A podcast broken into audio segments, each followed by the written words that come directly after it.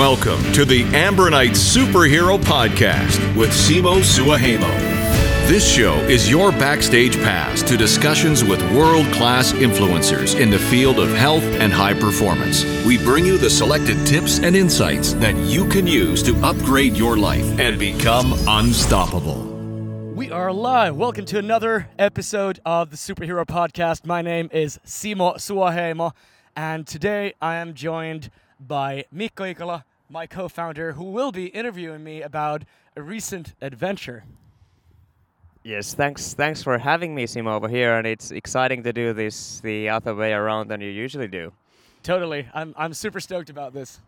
And I have to say, it's the most beautiful summer morning in Helsinki. We just came over uh, five minutes from our office. We have a beautiful lake behind us, nice um, sunshine uh, over us, and um, and before I got here, I, I found this uh, the Good Guys kombucha, uh, which is fantastic. They just invented this or created this in Tampere, and one of our um, new friends, Ossi Valpio, is behind this. So, what about just giving a cheers for Ossi? Let's do it. Cheers, Ossi. uh, this is a really good kombucha. So the the the first day uh, in, in in the cabin after all this vision and strategy workshopping, it was about nine or ten p.m. and we had a dinner with the team. We were sitting around the table and. And, and when we when we started eating, Simo started to share this story. So I, I know I mean you, you you've been doing mountaineering and you know climbing mountains for last few years, uh, you know in in Alps, uh, Chamonix, Austria, you know, kind of like the intermediate, medium stuff that you know, you know, many people do, but are still a little bit more difficult. But not not like like super special. So I was expecting when you said a couple of weeks ago that yeah, I, I'm I'm going to uh, Kazakhstan to top another mountain. That okay, this is you know nice, like not nice day hike somewhere, and uh, and when I. Um, when I, well, when the entire team was listening the story on the dinner table, I mean, you could just sense the energy, which was, which just made everybody like totally speechless, and and people was like staring at walls because they didn't really know how to uh, respond when the story got just more scarier and scarier and scarier after every fucking sentence. so Yeah, it was pretty intense at times. so I, I was I was quite stoked about it and I think after after that story um, yeah we decided that why why not to share these vibes to the world. So here we are. Here we are. So um, so yeah, so so you, you went to to Khan Tengri region in, in Kazakhstan, right? And, Yes. And that was that was like clo- close to China, seven kilometers from the Chinese border, close to uh, Kyrgyzstan. Yeah, close to Kyrgyzstan as well. Like Yeah. at the very intersection of the three countries, basically. Right, right, yeah. I yeah. When I was walking here, I, I fired up Wikipedia and looked some facts, and and it's about seven. Like I think that the mountain you topped, uh, that was about six thousand one hundred meters in altitude. Yes, that's correct. It was uh, Chapayev North, uh, 6,150 meters. Yeah, yeah, and uh, yeah. So I mean, there's so many questions, but perhaps you could start like, um, well, uh, why why did you go there? like, the, yeah, I mean, you you've been to smaller mountains. Why did you pick this particular one, and and uh, who did you go go there with? I actually know the other other guy very well. But yeah. So so uh, this has been like like I have to start with just just uh, sharing that this has been a long term dream of mine. I've been I've been really looking forward to do, making a doing a, a larger expedition to a higher mountain for a longer time. And the first time I actually said it out loud, I think I had it back in at the back of my mind for around six years. But exactly five years ago, I I told one of my one of my very good friends, very very dear friends, uh, Joppe Johannes Raunio.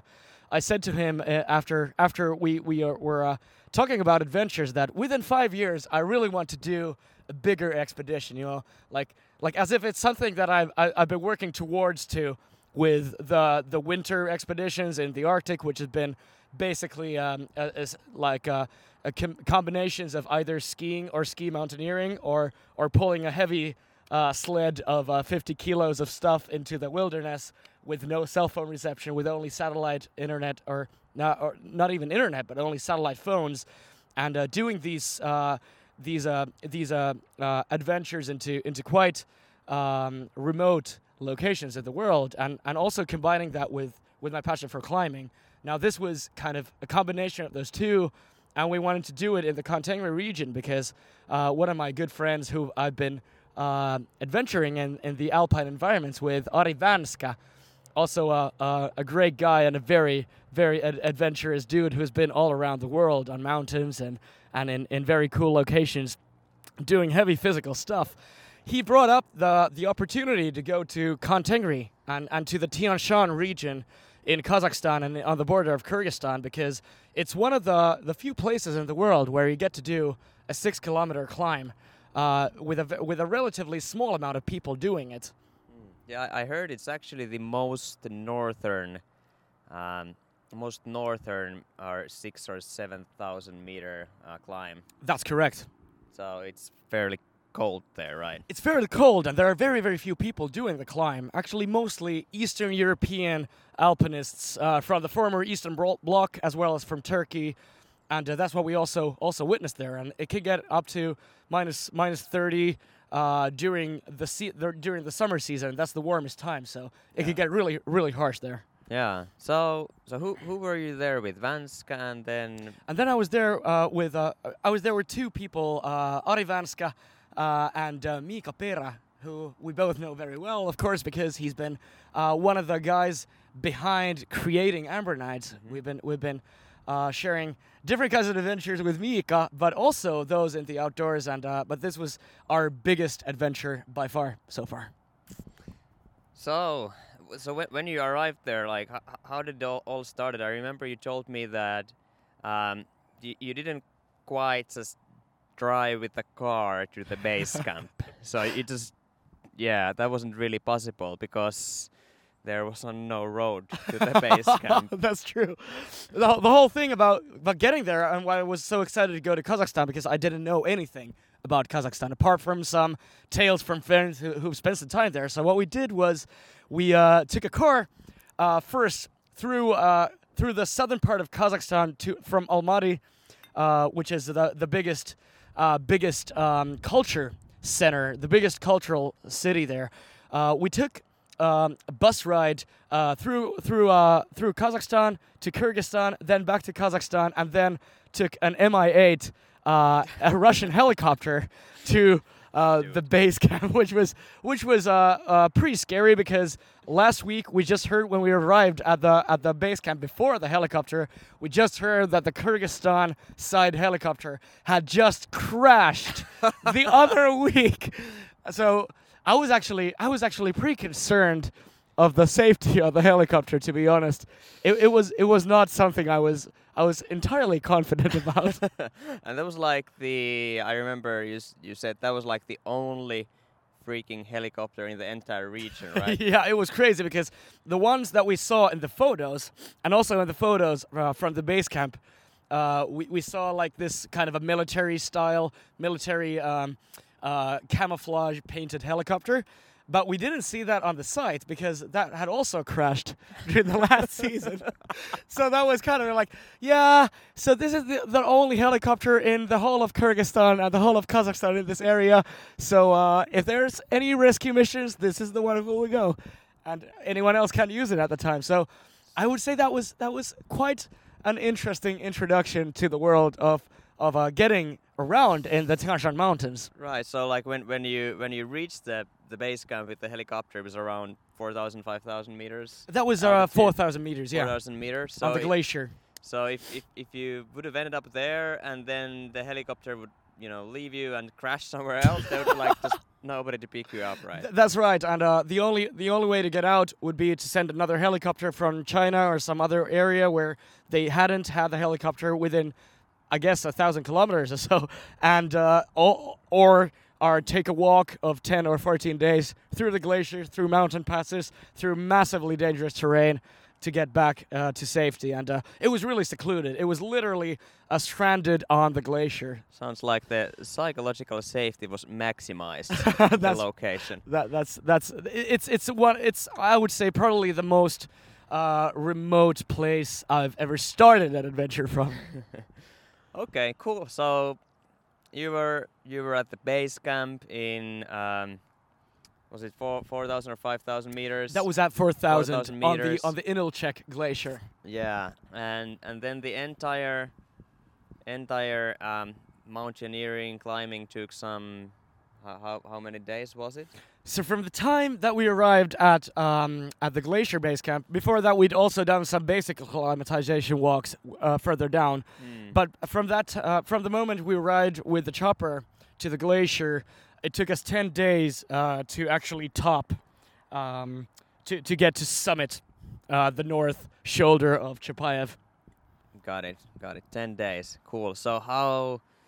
So let's let's so- soon get to the kind of like in, in interesting and intriguing parts of the of the climb, but still about the the entire overview. How, how how how what was the different parts of the climb? So you didn't just you didn't just walk directly to the to the summit, but you you you put up some base camps. You had to acclimatize more and go up and down a few times. Um, how did it go, and who who were actually with you there besides your friends? I mean, there was a larger group of people, right? Oh yeah. Uh, so basically, the climbing season in that area in Tian Shan and in, in the Khan Tengri Massif, which can, consists of the Khan Tengri Mountain and the neighboring peaks, including Chapayev, it lasts for around two months. A bit less typically uh, is good weather. So there were there were people from all around the world, including um, including uh, the Baltics, uh, Eastern Europe, Russia. I would say uh, most people were from Russia. There were many, many talented climbers from Moscow. Also, some uh, some guys who are very famous for opening new routes and really pushing the sport forward uh, from Northern Europe and and uh, and Ukraine. Uh, and uh, and North America as well. So it was truly an international crowd who were climbing there. We also had some some people from from Nepal, some professional guides, some Sherpas, and um, and uh, but we were uh, as our own expedition team. It was me, Vanska, and Mika, so it was only the three of us. And uh, what basically goes on in these types of technical expeditions is that you gradually ascend, acclimatize, and haul a shitload of stuff up the hill, uh, one by one, one trip by one trip, and gradually uh, build up uh, the camps that you will use to eventually, hopefully, ascend the mountain. Mm. And it's it's an endurance game. It's a waiting game. It's a it's uh, a it, it's it's a really long term pursuit to climb one of these larger six thousand plus meter mountains. So, okay. So, what obstacles were in the way of getting to the summit? I, I, I bet there was some, some, some obstacles. You just didn't, just didn't walk over there and, and no surprises and put up the tents. But some, something definitely happened. Oh man, where do I start? Like during the first night, we already had the first case of a of a severe mountain sickness uh, when when uh, Mika had some trouble acclimatizing and he was throwing up and and he didn't feel well at all. Um, that was the first one. The uh, first day, on the very first, First night, day, actually. first night throwing up. That was that was right. That that was that was it right right there because we ascended from around 2,200 meters right to 4,000, which is not a good practice. Ah, yeah, got it. Yeah. So so uh, the, the acclimatization didn't have time to take place. So so Mika felt really ill. I felt uh, very exhausted, but not not not too not too bad. I didn't throw up. I could sleep, uh, but it did, did take our our climbing party some time to get accustomed to the height. And uh, on the on the way, we had uh, we we um, had some uh, small falls into crevasses. We ran into a storm. There was a there was a whole host of obstacles. Not to mention the paper thin air that was that was uh, dragging our, our bodies down. Right. So how many how many hundreds of meters or feet do you actually um, ascend every every day on average? So uh, on on a typical day, it would be anywhere from 500 to 900 meters uh, of vertical ascent. Got it. And what happened after the first day? How was the second, third, fourth day? Uh, on, on the on the very first day when we arrived, we knew that we would need to take some time. We were actually planning to ascend some of the neighboring peaks, uh, just for the adventure and and, and also for the acclimatization, uh, to to uh, build some new red blood cells. Um, but we eventually ended up uh, just heading uh, to the first camps of Chapayev because we noticed that there would be two uh, long of an approach on the glacier uh, to get to the other peaks. And considering the fact that we needed some more time to get acclimatized, we wanted to head straight to Chapayev. So we basically uh, changed our entire plan on the first day. Sweet. Okay. That's what often happens in the mountains. There, there's, there's so many variables that you can't fully take into account. You just need to count on yourself and your training to make the smart decisions when they Right. arise. So the the second, fourth, uh, fifth, sixth day, how, how did it go? Like, was there some ob- obstacles on the way when you continued the journey? Oh, absolutely. So, so what happened was um, we we started to ascend uh, to the first camps, and uh, there were uh, there were two options for the first uh, camp, which was which was um, uh, basically a half a day trip up the hill. But even that half a day up the hill might sound easy, but without acclimatization, it was it was it was quite a push. Like every ten or twenty steps, your body stops and and and uh, and uh, starts to question, you know, like the, the the the the whole idea of this whole endeavor. Every cell in your body is signaling not to go any more up because uh, you're you're not getting the oxygen. And uh, what we did was we hauled a lot of stuff during two or three day trips. I did a couple of more. I did at least one more because Mika was taking it a bit more easily uh, at, that- at that time. So I hauled up our tent, a lot of food, and set up a tent at first camp. But uh, from there, we started to build up the next camps. Right. So, what what was the most scariest scariest moment? What day did that happen? I, would say by far the scariest day was uh, one when we when we um ascended up towards uh, Camp Two and had to turn back 60 meters before we made it to Camp Two uh, because uh, there was a storm front coming coming in, and that was actually uh, uh, in in a in a um, in, in hindsight, that was actually a mistake to go as far. We, we should have turned back earlier. Uh, we should have been reading the signs because the mountains have their own climate. So the, the, the storm fronts can be very fast. Um, we went back to Camp 1 after, after a, a quite an exhausting day. Uh, I had to uh, at, times I had to stop every five steps to breathe because I couldn't Every just five freaking steps. I, I took five steps and I was breathing heavily and had to take you know like a mental break and then push forward another five steps. It was it was crazy. It's it's really hard to understand here. when We were at sea level. It's really hard to understand what the high high uh, altitude does to the body. And it, it's it's a mental push for sure. Um, but during the night we had a, a pretty epic thunderstorm. I think Vanska counted 50 lightnings. We lost a kettle because the, the wind took the kettle from our burner and just you know like blew it away. It was between rocks and the wind took the, the, the kettle. One of our neighbors from uh, slovakia yuri and petra who were, who were climbing there they lost a helmet during that night because the wind took it. I woke up in the middle of the night and uh, the tent's uh, edge, which is usually here, was pushed towards my face. I tried to open the tent. It started filling up like a balloon. We were only a couple of feet, like uh, maybe 50 centimeters away from an edge of a several hundred meter drop. and I made Mika swear that you can't open that door because you will fall. There's there is nothing behind that door. So I was really concerned that the wind would blow the like tent the, away. like the door, like the, the door of the tent. If you open it from the wrong side of the tent, you would just like drop into nowhere. exactly, exactly. That's that's what w- would eventually happen. Like I was piling up stones on the other side, and they would slide off and fall off into the void. I was like, hmm, it's not a good idea to to to take a leak Like from how, that door. How, how many stones, like how big of a stones you actually need to get it somewhat stable there? I would I would say like uh, stones this big are the ones that you want to want to go for. Like um, like the ones that you really have. Exactly, like uh, like uh, anywhere from you know like 30, 40 kilos are the ones that you really want. Uh, but we had trouble finding those, so we had to pile up tons and tons of smaller ones. So I think we eventually piled up some 150 kilos of stones on the edges of the tent. And I was waking up in the middle of the night, like like thinking, you're like, I have set up this tent myself. I have piled up 150 kilos of stones. I can't go out. There is no helicopter rescue. There is a massive storm outdoors. I can't go out. I can't do anything to the tent right now. And it, was a meditative and a really scary experience, man. Like, because I just had to accept the fact that there's basically nothing I can do. I can just only trust the tent I've built. And it was, Right. it was it was really scary. I, I have to tell you. Like eh, there there are not many times that I, I have felt that kind of a contemplation of, you know, getting thrown into the void by the wind.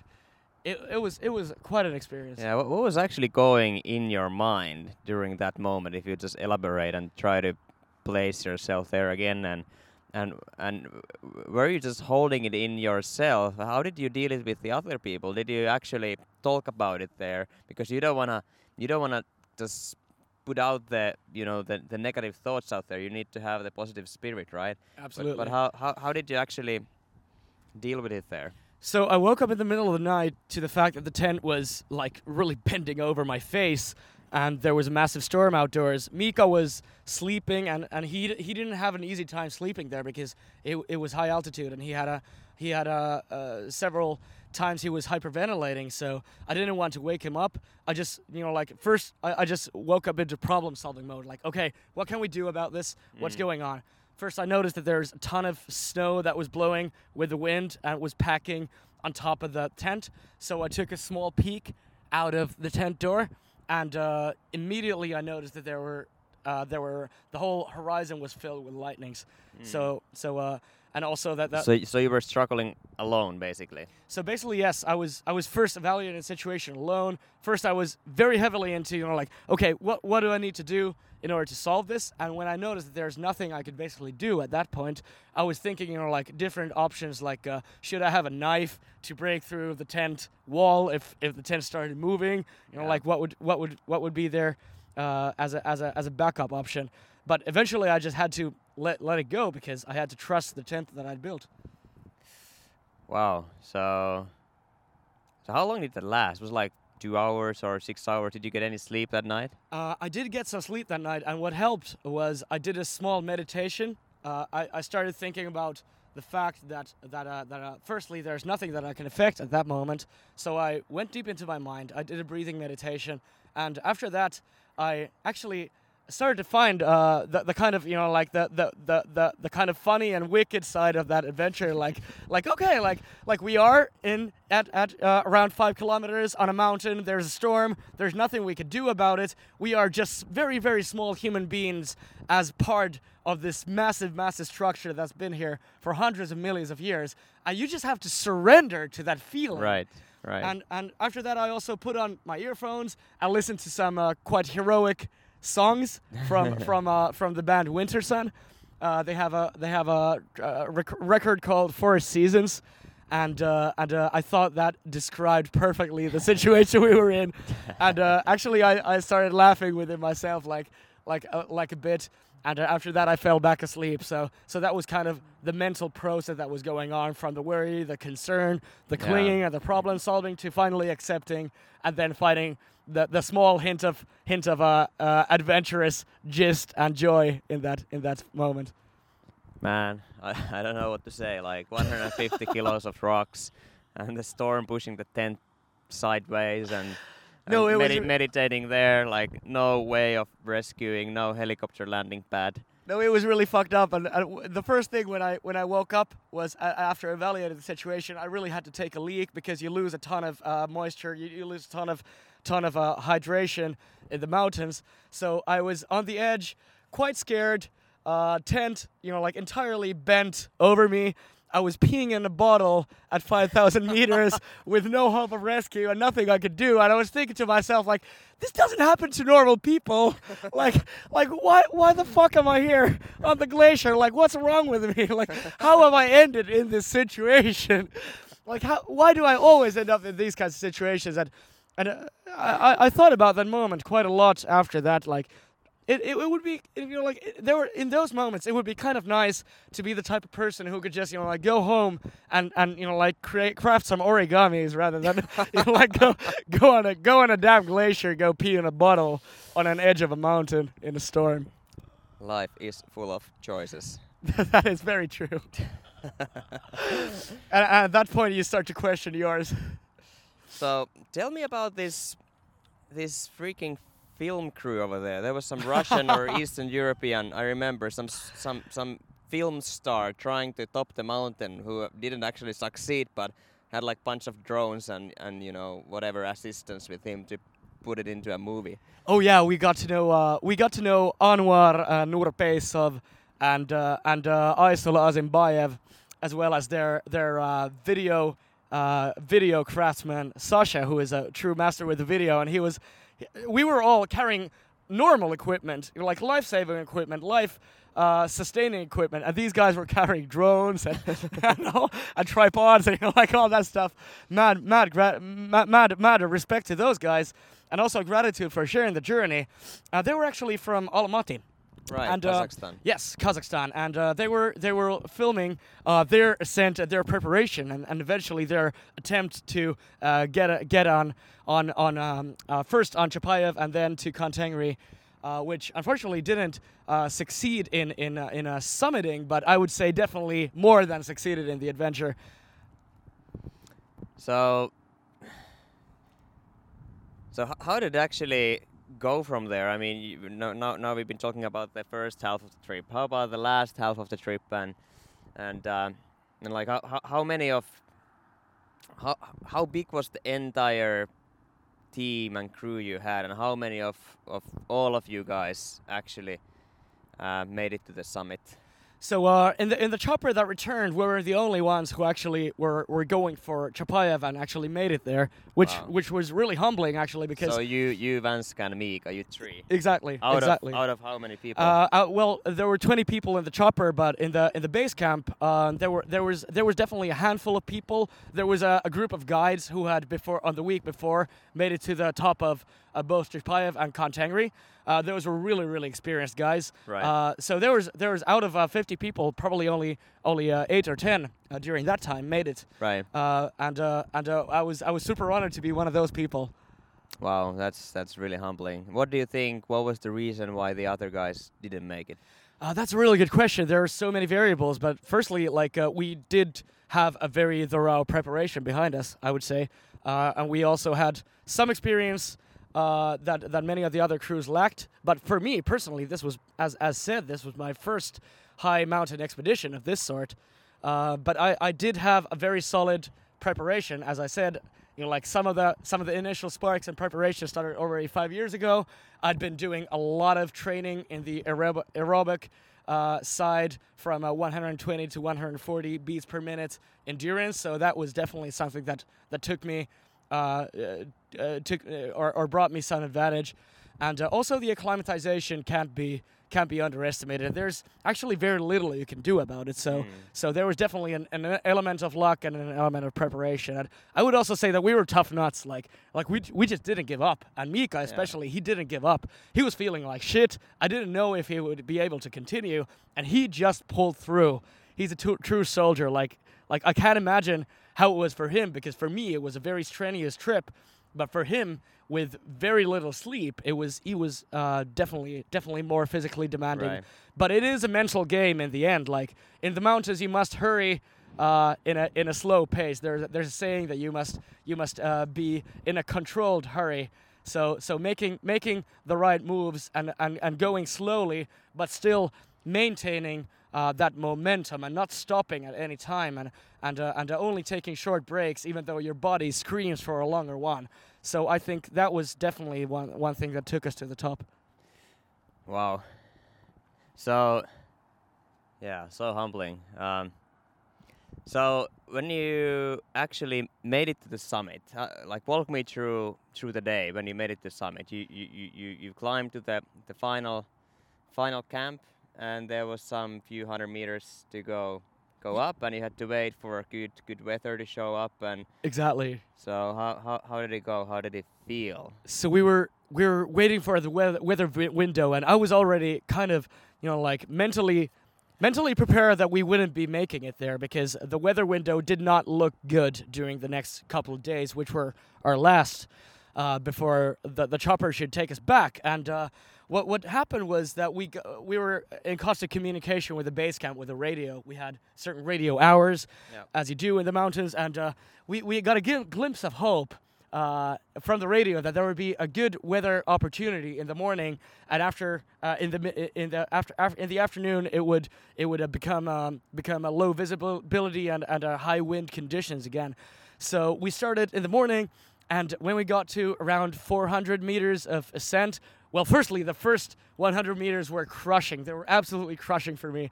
I was thinking if if I would be able to if I would be Right. able to to go on. Uh, but after 100 150 meters of vertical, it typically starts my diesel engine somehow. And uh, at 400 meters from the base camp, which was uh, very close to 6,000 already, I was feeling actually really really good. But what I was very concerned about was the weather because it was moving in um, with the, clou- the the clouds were moving in. Uh, at, around 500 meters, uh, Ivanska said the first time that, you know what, guys, I think we're going to get you a one six thousander today. I, I really think it's going to happen. And at that time, I was I remember saying to him like, yeah, you know. I'm still kind of worried about the weather, you know, like it might close, it's okay, we can go down if it closes, you know. I was kind of, you know, like mentally preparing Yeah. for for Yeah. not being able to do it. When there were 200 meters to go, I was already like seeing the seeing the summit, seeing the last pitches, seeing the last rock pitches on green granite, which were really phenomenal climbing, I might say. It, it was it was something completely amazing technically and, and mentally and physically and also visually because we were climbing on this green granite which I've never seen or felt before, not alone climbed. And at that point I was actually feeling that hey, we actually have a really, really good chance of summit, summiting today. And uh, when I finally got to the top, I was amazed at the fact that there was no more mountain to climb. Like, for, I got to the top, like, there is nowhere else to go. Like, we're here. Give me more rock. yeah, yeah. it was crazy, and uh, it was a really euphoric feeling. I felt like bet shit that. because of the lack of oxygen, but my my mind completely blocked off that feeling, uh, and I started to uh, uh, rig the Finnish flag onto my ice axe. it, it was it was an amazing amazing moment, uh, more than I could have wished for. Wow. So what, what what did you guys actually do at the at the summit? You you you, you raised the Finnish flag. Did you do some handstands and some? You know, like, Uh, what I- I- goes up there? I could I could barely I could barely do a jump without my backpack because at that point we had been hauling our backpacks for so many days, and uh, even though the summiting day you do with a lighter lighter pack, I was still carrying probably like uh, five six kilos. So I took off my pack. I, I, I fell onto my knees, started rigging the flag, and uh, and uh, there were a couple of uh, Russian climbers who joined us on top. Uh, Mika Mika also joined us on top, and he took a long sip of of a of an electrolyte drink, and uh, we took some photos. We rejoiced. Uh, we were we were uh, yelling out loud. We, we it was it was really a moment of moment of a of a of a really crystallizing what we've been working for for so long, and I really felt that in uh in the in the in the gazes and the faces of Yeah. everyone who were there. Wow. Dude, take some kombucha. I will. I definitely will. So yeah, talking about electrolyzing drinks you had. I mean, what what did you guys eat there? What did you drink during the entire ten days you were ascending? So uh, we had some electrolyte drinks, um, some salts, uh, like a five electrolyte mix, which also had some um, potassium, magnesium, fluoride.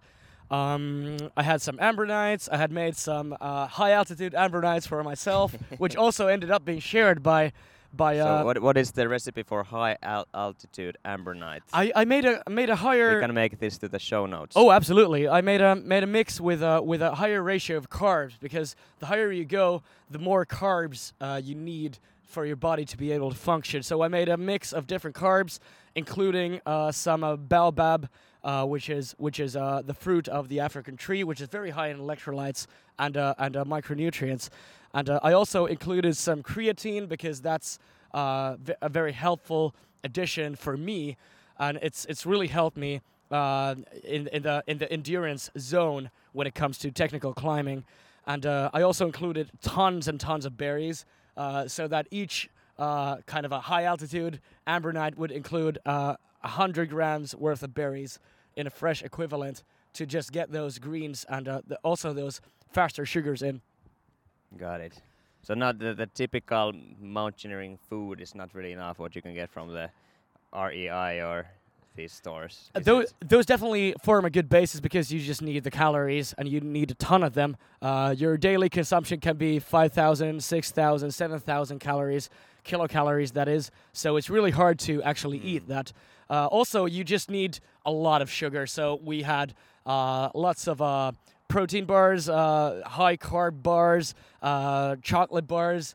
I don't know when I've eaten as much chocolate as I have during that trip. I, I ate several chocolate uh, bars a day, typically ones that had cashew nuts or hazelnuts, uh, so that I would just get uh, 600 calories of energy just in an instant on top of a, dr- freeze dried meal, like a real Turmat or a Blåband Right. freeze dried meal. So you better when you go mountaineering to high altitudes, like several thousands of meters, you, you better just forget the trendy ketogenic diets that all fashionable nutrition gurus are promoting, right? Absolutely, and uh, and uh, I actually ended up trashing basically all of my carb principles because you just need the carbs there to survive. Right. And actually, some of the top alpinists in the world they drink several liters of Coca-Cola a day because I wouldn't go that route though. because because they they just they just uh, have found some ways of of uh, getting the carbs. Um, for me, it was mainly mainly the, the the the treats and the bars, and also some uh, fudge candies that are very very high in, in in energy that I brought up. Because eventually, like every hundreds of gr- each and every hundred gram pack that you bring up will weigh. Uh, like like a massive elephant on your back when you're in th- 5,000, 6,000 meters. So you really need to pay attention to getting enough calories. Got it. So, yeah, this is exciting. Perhaps, uh, yeah, let's start wrap- wrapping up soon, but still a few more questions. Um, so when you when you kind of like go a little bit above this entire experience and look yourself from the third point of view, um, what what did you learn? Like, not about mountaineering, but what did you learn about life? Like, what what thoughts arise perhaps during the ascent, or maybe just one or two days afterwards? Like, what were the the feelings that that you held in your body at that moment? What, what were some of the uh, quotes you, you remember repeating in your mind? For that, that's a really good question. And for me, mountaineering and and uh, outdoor adventures are very very much about the internal pursuit towards knowing myself more. And I feel like, and and and that's partially the answer to the question, like why the hell am I on a mountain ridge, scared for my life, peeing in a bottle without hope of rescue? Is with, with the kettles With the going kettles in a vertical direction is is because those are thanks to the wind. and, and that's the crazy thing like because those are those are the environments that i feel that i that i get to know myself the Right. most and uh, the, some of the thoughts that i that i really gathered are some of the bits of wisdom that i that i feel that i internalized during those during those moments is that pushing through fear is something uh, that will that will broaden my sense of everyday reality like Mm, pushing through right. fear makes me more of a human being and it makes me a, a human that I that I appreciate more myself but also brings to perspective all the fears and the anxieties Right, right. of yeah. my everyday life and of my everyday existence because man my my brain is working on those all the time unless I put it in check through meditation through cold showers through breath Yeah. exercises through cold exposure that I love and through adventures and, and environments that expose me to that fear and, Right. and force me to push through it and I think that's one maybe one of the greatest gifts there Right, right. I can I can totally feel it. I mean, like when you go through that, I mean, you are left with very little fear in your normal life. I believe. I mean, I, I, I just remember this quote somebody saying in the in the superhero camp a few days ago that especially in Finland and Nordics, you know, the, the welfare state we have, the highest you can really fell off is from a carpet to the floor. Exactly. The, the, that's the that's the highest that's the highest sudden descent that can happen that can happen to you. Not too much acclimatization needed for that. that's true.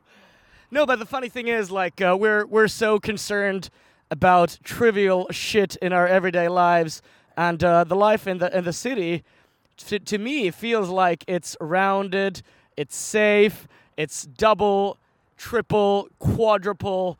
Uh, evaluated to be absolutely non-lethal and soft and fuzzy and warm for you, so that you really lose your connection to the essence of life. You really Yeah. lose your connection to yourself, to nature, and to what it really means to be alive. And I don't mean that in a, in a metaphorical sense. I mean that in a very physical sense. Your body starts to degrade. Your entire experience of life becomes full of stress. You're in a very, very reactive mode. In the mountains, you are fully immersed into what you're doing because your life and the life of your teammates literally depends on that. And you're in a, in a constant state of, I mean, mountaineering is the art of suffering. I mean, you're hauling heavy shit up a hill in Yeah. very little oxygen, and every each and every mitochondria in your body screams that you're gonna fucking kill us all. And and instead of listening to that fear and that pain, you keep on pushing through, and in the end, what what happens is you forget about it. You, you flow into this very solid, immersing state of flow. And and you really become a part of the environment, a part of the mountain. And you forget about all, all of the physical uh, and and the cognitive alerts that are constantly bombarding your everyday experience. And to me, that's uh, what really brings me and or what really draws me towards the mountains. The mountains are calling, and I must go. I think that's a famous quote, and uh, it's it's been inspiring so many people around the world. And I think a part of it a part of the challenge and why mountains and, and these expeditions inspire people is because they really do by taking us away from our everyday environment they bring us closer to ourselves and nature and what it really means to be alive and that's very much what it's about for, for me Where the focus goes, the energy flows. that's very true And uh, talking about flow, Mihaly Csikszentmihalyi flow is on my reading list. So let, let's see if he's recommending some mountaineering to get to that state. but that definitely should be an additional chapter if it's not there already. That's amazing.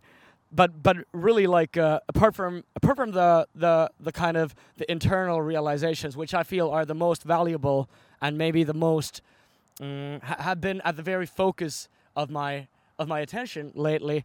Also what it what it really taught me was the value of long-term preparation. And of course, it's been a long-term dream of mine, so it was definitely a, a kind of a crystallizing moment for so many years of of uh, of a climbing and of, of, Right. of, of technical climbing, and also the value of or, or also I started to appreciate the fact that our bodies can do incredible things and adapt to amazingly hostile, uh, life-threatening er- er- environments. Like it's simply incredible that the first day you might end up at 4,000 meters, you're throwing up, your body is eventually going haywire, and after a couple of days, you're ascending several kilometers upwards. It's it's simply astonishing to me that we have this capability as human beings to produce uh, uh, adapting systems to, to these kinds of harsh environments, making new blood cells, uh, adapting your body and your mind to these lo- uh, locations and environments, and also, of course, the value of preparation, food, uh, the, the real uh, get, getting getting in uh, the building blocks that allow you to do crazy things that you didn't think were possible. I think there's a lot of value in that, and everyone should find something that scares them and, and really pursue that. Yeah. Yeah, that's that's amazing, and I, I bet that um, being two weeks in, in, in the mountains with with a couple of good friend of yours just deepen deepens that friendship uh, even further and, and Oh, s- and- absolutely. and, and, like so a, a so deep uh, brotherhood that you know any experience really cannot top off that because I remember when we met we met in middle of Siberia pretty much. We we had, we had the private train going through uh, Siberia and Mongolia to Shanghai World Expo. Nine days on a train from Helsinki, Finland to China, freaking almost 10,000 kilometers. That's on right. Tracks with 100 other students and professors and pretty fantastic. Um, Craziest railway in the world. Yeah, so I mean, like that that experience to me, what it left was that I was there with these 100 people and, and, and shared these nine days with them, and that felt like I shared one year of friendship with every one of these single individuals on board because well you, you couldn't escape from the train You- you Exactly. You were there. You were just there, immersed. you were just immersed there. I mean, you could go to your cabin, but that was pretty much it. And sometimes you just had to come to eat your lunch and dinner and your and and and the champagne that the Igor was serving. Oleg. Oleg, Never forget Oleg. Never forget Oleg. oh man, So- the amazing train stuff. so it's been so fantastic to see all those people later on in life. And by the way, they're all amazing people because they signed up for such trip. They are they've been very international people later on and signed up for other adventures and so on. So I can just imagine like when there are no even no train cabins, you're freaking you know plastic tent together. That you know that friendship will last like for lifetime. oh, Like, absolutely. Even if you wouldn't see each other in 10 years. when you when you count your life on other people in, in such a harsh environment, one of the one of the toughest envir- environments in the world, it's it's uh, it's it's something that, that very rarely happens in everyday life because in, in even even in the best of friendships and in, even in the closest of friendships and partnerships, you very rarely concretely put your life in the hands of Right. other people in such a concrete way, and I think that's right. that's, so like, powerful. That's like the real vulnerability. And Exactly. you can always talk about how shit you, shit moments you had in your life, but that's like real. Yeah, like man, if you don't hold this rope, I will die. and like, like I'm, counting on you doing it, and and and I'm and I know you will. So it's it's it's one of the most powerful feelings of trust and and relating to the fact that we are facing the world and its obstacles together, as we are as a as a whole, as a whole, you know, like uh, in our in our social circles and as a human race, we truly are. But that's the place where that actually becomes concrete and real. So life is not about how many breaths you breathe, but how many moments take your breath away. Right. I would I would definitely uh, subscribe to that notion, and uh, it's easier to take your breath away when there is no oxygen. On that bombshell, perhaps it's time to conclude this fantastic morning lake session this next been to the office. like I, I already I already got really stoked about about uh, returning to those moments and really exploring what's going on in my mind. And uh, thanks for bringing those bringing those back to the surface. It was pleasure. Thanks for having me interviewing you in the superhero podcast, Simo. It's, it's been a true pleasure, Mikko, and uh, I think we should definitely do this again. I think this Absolutely. this is a this is a format that I truly enjoy, and I hope our audience has enjoyed both in the online live channels and the the uh, the uh, podcast. And uh, and uh, on that note, um, you can find some of uh, the things we talked about, including the recipe for the high altitude, high performance mountaineering alpine adventure Ambronite on the blog very very soon. Not right now because we're doing this live but i will i will definitely include those. And um, thanks for everyone for listening. And uh, remember to reflect on your own mortality the value of adventure and true vulnerability uh, in the world remember to live your life as a savage in a world of weakness and have a healthy weekend Thanks for listening to the Ambronite Superhero Podcast. Please check out the links, show notes, and other episodes at ambronite.com slash podcast. That's A-M-B-R-O-N-I-T-E dot com slash podcast. Thanks again, and catch you in the next episode.